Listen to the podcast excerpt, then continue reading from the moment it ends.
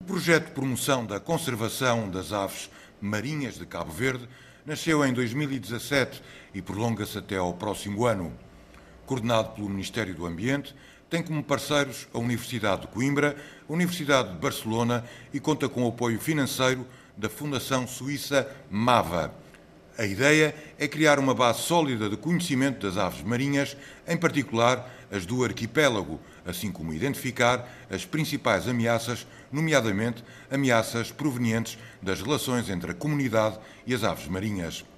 Desde o início deste mês, uma equipa técnica está na zona sul do arquipélago, ao largo da Ilha de Fogo, nas zonas do Ilhéu Rombo e na Ilha de Santa Luzia, onde recolhem dados e fazem observação das espécies de aves marinhas endémicas. No primeiro dia vimos quase todas as espécies de, de, aves marinhas que estão a reproduzir aqui em Cabo Verde e hoje também vimos a, outra espécie, o pedreiro, também de, de uma, uma, espécie que está a reproduzir mesmo agora, por exemplo, em lugares como o Ilhéu de Cima, que é um, um ilhéu que está muito perto de aqui. Jacob Zales Solis, da Universidade de Barcelona, diz ainda que há muito para descobrir sobre o pedreiro, uma das sete espécies endémicas identificadas.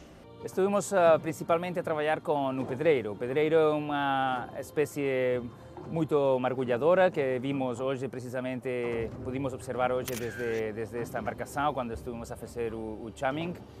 É, é uma espécie que que até agora não, não estava, não, não, conhecíamos quais eram as suas áreas principais de alimentação, porque é bastante difícil de, de trabalhar com ela, é uma espécie bastante sensível. Observação de aves marinhas começa a ser uma nova fonte de receita para o turismo cabo-verdiano. Herculano Diniz, diretor do Parque Natural do Fogo, acredita que se trata de uma atividade em crescimento e uma nova fonte de rendimento. Em Cabo Verde já existem exemplos dessa atividade. Uh, na Ilha do Boa Vista, por exemplo, se faz whale watch, observação de, de baleias, e é uma atividade que, que gera muito recurso e também já se faz turtle watch. E também aqui existe uma grande potencialidade em termos de observação de aves marinhas e nessa região entre Fogo, Ilhéus, Rombo e, e, e a Ilha do Fogo. No final deste estudo haverá mais informação.